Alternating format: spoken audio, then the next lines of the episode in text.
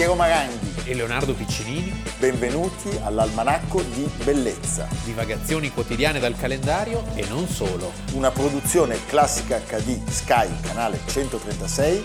In collaborazione con Intesa San Paolo.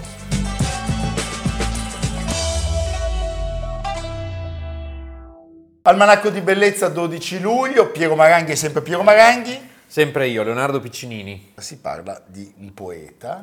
Nobel, premio Nobel per, la, per la letteratura, E- 1971. Il prossimo 23 settembre saranno 50 anni dalla sua morte, ma noi che siamo snob ne parliamo oggi perché 12 luglio 1904 è la data della nascita. Nasce Pablo Neruda, Sì. Riccardo Eliser, Naftali, Reyes, Baso Alto. Che poi che prenderà il nom de plume. Nasce a Parral, Sì. un malinconico e selvaggio paesino del sud del Cile. Grandi foreste e piogge interminabili, lui si ricorderà di queste Certo. atmosfere de- dell'infanzia. E il padre si chiama José, Sì. del Carmen Reis. È un impiegato delle ferrovie, e la madre si chiama Rosa e fa l'insegnante. Allora, dopo un mese dalla sua nascita, lei, lei muore e lui dice appunto, mamma, sono arrivato troppo tardi per baciarti perché tu mi benedicessi con le tue mani. Lo dice appunto mia. nelle sue prime poesie dinanzi all'immagine della madre in una vecchia fotografia.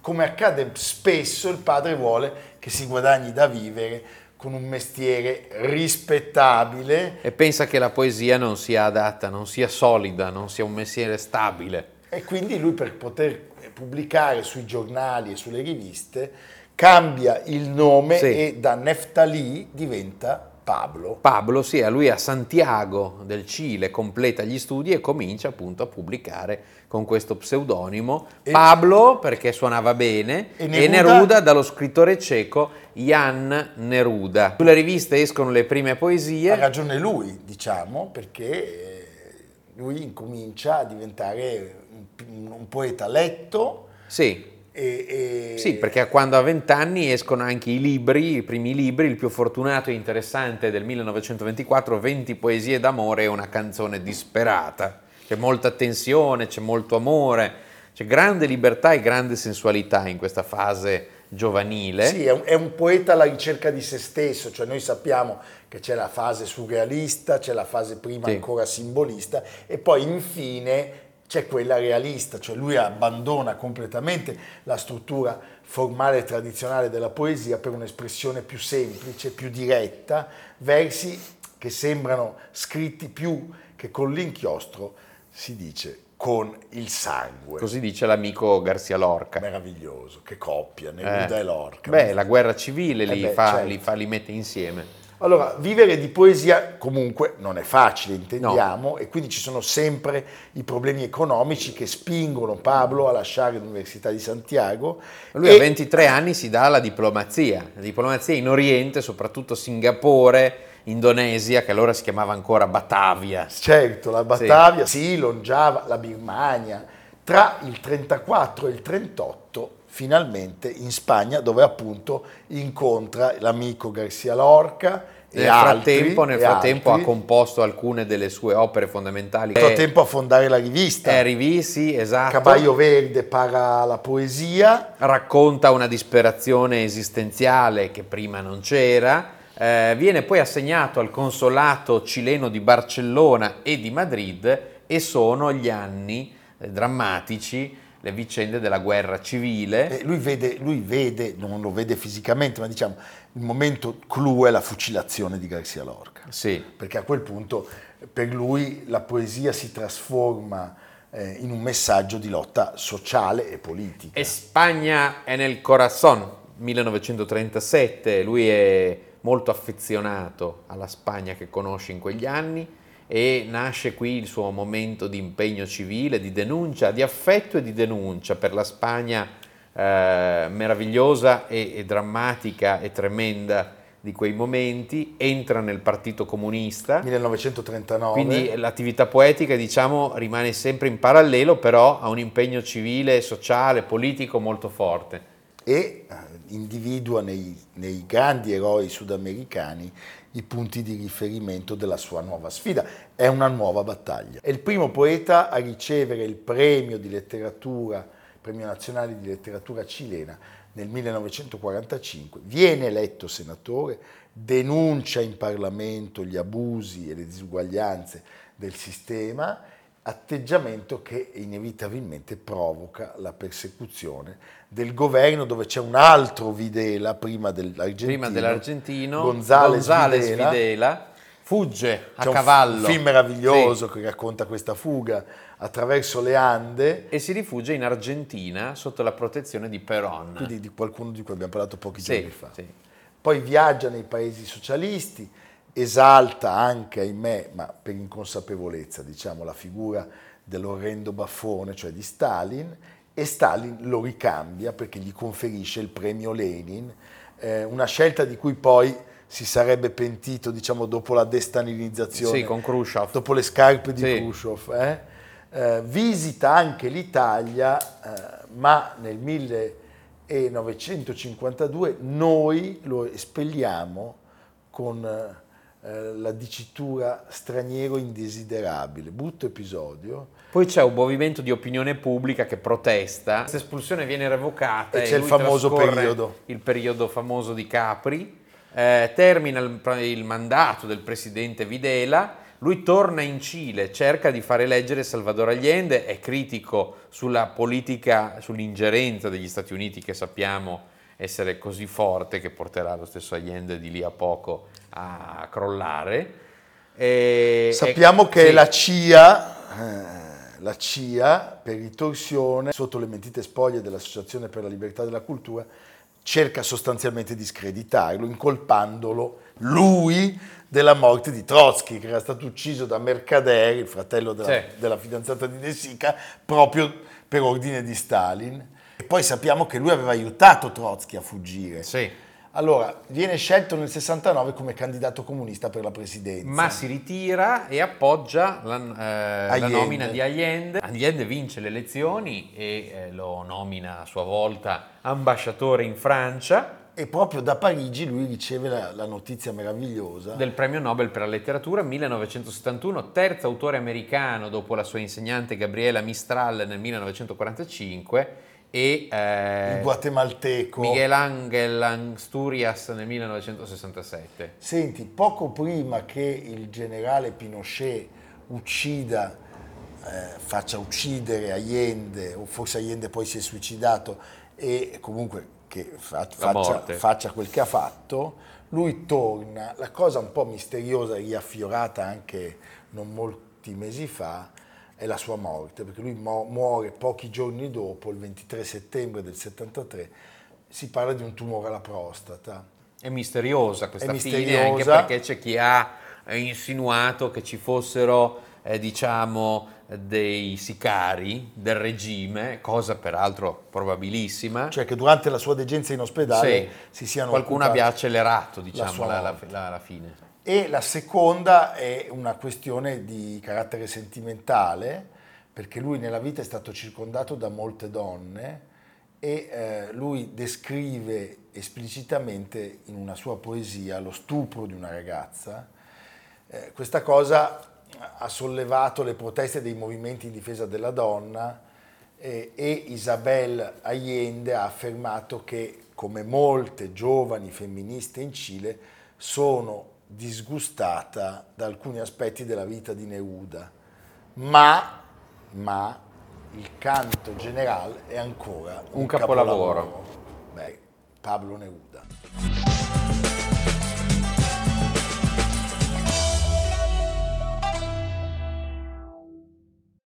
L'anno scorso i Rolling Stones sono tornati in tour per celebrare 60 anni trascorsi dal loro primo concerto, incredibile, che è avvenuto il 12 luglio, quindi oggi, del 1962. Noi naturalmente ne parliamo in occasione del 61esimo anno, perché siamo 61esimo, snob. però torneremo magari nelle prossime settimane a ricordare soprattutto i due, diciamo, Mick Jagger e Keith Richards, che compiono quest'anno entrambi 80 anni. Mick Jagger proprio tra pochi giorni, il 26 luglio, e Keith Richards a dicembre. Si sono conosciuti, sono entrambi di Dartford, che è appena fuori Londra, dove inizia il Kent, e alla stazione di Dartford c'è proprio la Blue Plaque con, eh, che ricorda questo momento diciamo così importante per la storia, la cultura e la civiltà non solo inglese, direi del mondo. Del mondo.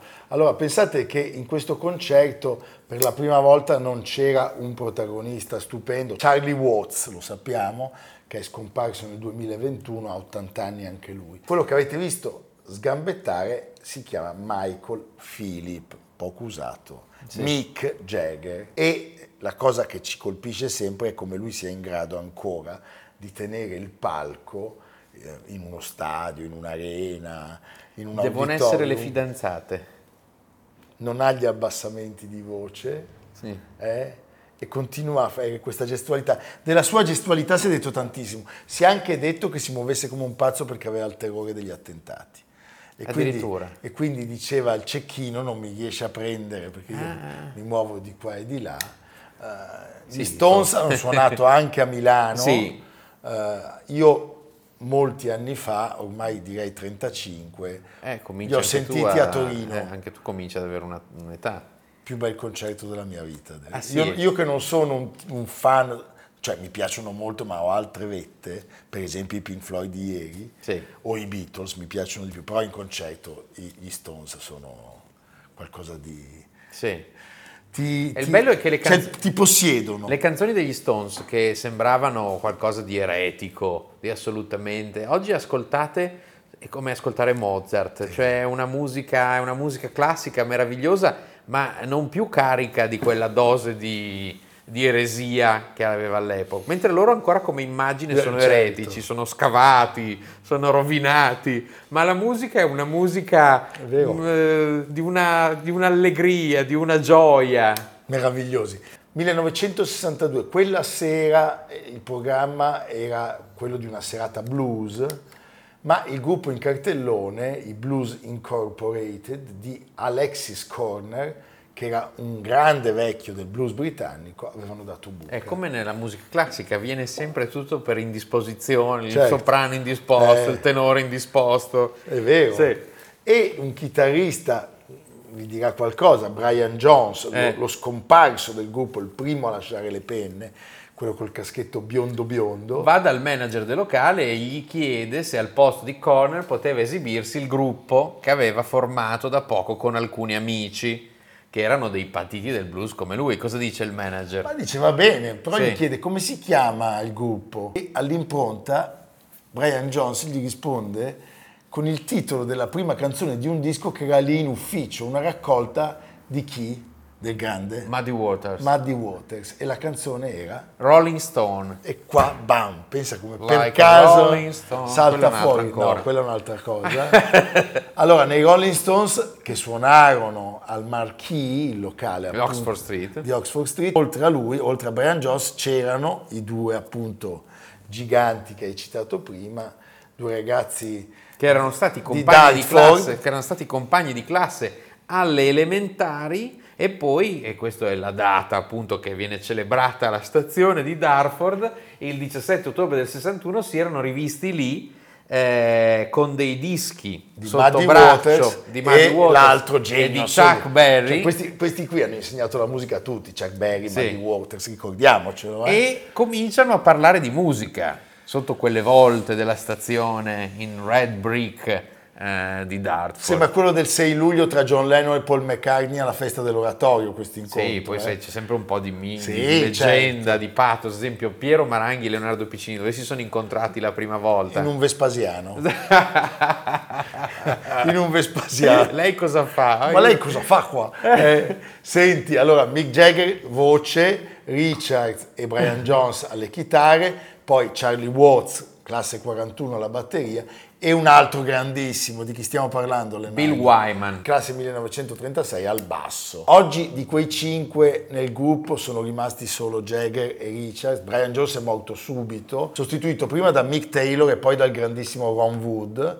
Watts, l'abbiamo detto, è mancato. Il Wyman dal 1993 ha lasciato il gruppo. Che cosa accade nella storia delle loro pubblicazioni, Leonardo? Sono 60 anni, eh, appena trascorsi, giugno 1963 esce il primo 45 giri, Come On, una cover di Chuck Berry, appunto. Di chi se non? E a novembre i Beatles regalano agli Stones una canzone, I Wanna Be Your Man, e eh, mostrano loro che non di sole cover blues vive l'uomo, ma di ogni composizione originale che esce dalla bocca di Dio. E ad aprile del 64 il primo album, The Rolling Stones, raggiunge il primo posto in classifica in Inghilterra. Allora, abbiamo diciamo citato, che, eh sì, bravo, abbiamo la rivalità, citato i Beatles perché eh, il mondo si spacca in due. Ma è stata montata Stai con i. Beatles o con i Rolling Stones? Alla fine sto con i Beatles, ma preferisco non, non scegliere. Sì. Però è stata, diciamo... È come Raffaello e Michelangelo, sì, quella roba come lì. Leonardo e Piero. Mozart e Salieri, sì. povero, povero Salieri. Eh, Coppi e Bartali. Coppi e Bartali. Va bene. Allora, Sì. È stata montata d'arte dai giornali, perché è servita tantissimo. Gli uni, appunto, i ragazzi della porta accanto, i Beatles, i puliti e con la divisa grandissima balla, e gli altri sporchi e cattivi. Ah, ma vai Beatles e i Rolling Stones. È tutta una bugia, nel senso che si possono amare entrambi. Tre anni fa Mick Jagger l'ha messa sul professionale. La grossa differenza, ha detto, è che i Rolling Stones sono stati una grande band a concerti in altri decenni ed epoche, mentre i Beatles non hanno nemmeno fatto un tour nei palazzetti con buoni impianti audio. Mamma mia, che... Cattivello. Sì. Però, ragazzi, i Beatles Eh, l'abbiamo raccontata questa cosa tocchi. dei Beatles, Eh, appunto, è vero. Certo. Comunque, eh, Paul McCartney ha risposto da par suo perché ha detto loro sono una band di cover blues, penso che noi abbiamo fatto cose più varie di loro. Ma direi che queste polemiche noi non le, non le vogliamo, non le vogliamo cavalcare. No, noi siamo Hanno ragione entrambi. Sì. Sono stati due gruppi meravigliosi. C'è da dire che la longevità degli Stones colpisce, colpisce moltissimo. E anche in qualche modo eh, la loro impostazione, che è più tradizionalmente rock e più blues di quella dei Beatles. Allora, noi e solo noi aggiungiamo che dopo anni di grandi successi, eh, Satisfaction, Satisfaction. 1965. c'è da dire che il momento forse migliore degli Stones è proprio stato quello in cui i Beatles stavano uscendo di scena e ricordiamolo, questi signori hanno prodotto 22 album, eh, i migliori sono senza ombra di dubbio i quattro appunto usciti tra il 1968 e il 72. Alle nostre spalle uno splendido libro che voi dovete accompagnare eh, in mare, in collina, in montagna, sulla Luna, non prendete sommergibili. Eh, Se avete dei problemi, se avete 250.000 euro dateli a noi, Sì. se avete dei problemi telefonate a Piero e tu Leonardo dove ci porti? Due libri di storia che sono recentemente usciti, due fronti contrapposti, stiamo parlando sempre, come sempre ovviamente, della seconda guerra mondiale, degli italiani nella seconda guerra mondiale, e il primo, come scrive Giovanni De Luna, nel corso della seconda guerra mondiale anche i militari italiani si sono macchiati di crimini orrendi. A proporne un elenco dettagliato è ora l'ultimo libro di Eric Gobetti, I carnefici del Duce, che fornisce un'utile promemoria su tutte le guerre condotte dal fascismo, a partire da quelle africane, in Libia, in Etiopia, Debra Libanos, eccetera, il campo di concentramento di Arbe, eh, Slovenia, ex Jugoslavia, insomma, tutto un elenco di turpitudini. E dall'altra parte eh, Federico Fornaro, sempre sulla stampa, ricorda dopo l'avvio dell'operazione Aschi con lo sbarco delle truppe alleate in Sicilia, proprio in questi giorni, 80 anni fa, il 10 luglio del 1943, in Italia si combatterono in parallelo due guerre, quella per la libertà per sconfiggere il nazifascismo e una più tradizionale combattuta dalla Gran Bretagna per l'egemonia commerciale e Certo. energetica dell'impero britannico nel Mar Mediterraneo. Grazie ai documenti recentemente desecretati degli archivi nazionali di Londra, lo storico Eugenio Di Rienzo ricostruisce in Sotto un'altra bandiera, Neri Pozza, la storia di quegli antifascisti che si confrontarono con il dilemma morale e politico di scegliere di combattere contro il proprio paese, allacciando rapporti organici con i servizi segreti inglesi, oppure di rimanere oppositori di Mussolini senza però trasformarsi in spia del nemico, il caso di Benedetto Croce ad Certo. esempio. Quindi insomma, italiani su tutti i fronti, libri per tutti i gusti e noi E noi diciamo di aggiungere alla spesa, anche l'almanacco, Anche l'almanacco. perché non c'è due senza tre. esatto, dai, non lasciateci soli. Perché poi nel libro ci sono anche questi argomenti, Sì, nell'almanacco, c'è di tutto, C'è il da... famoso carteggio Piccinini Maranghi, Sì, in cui svegliamo anche la ricetta della Coca-Cola.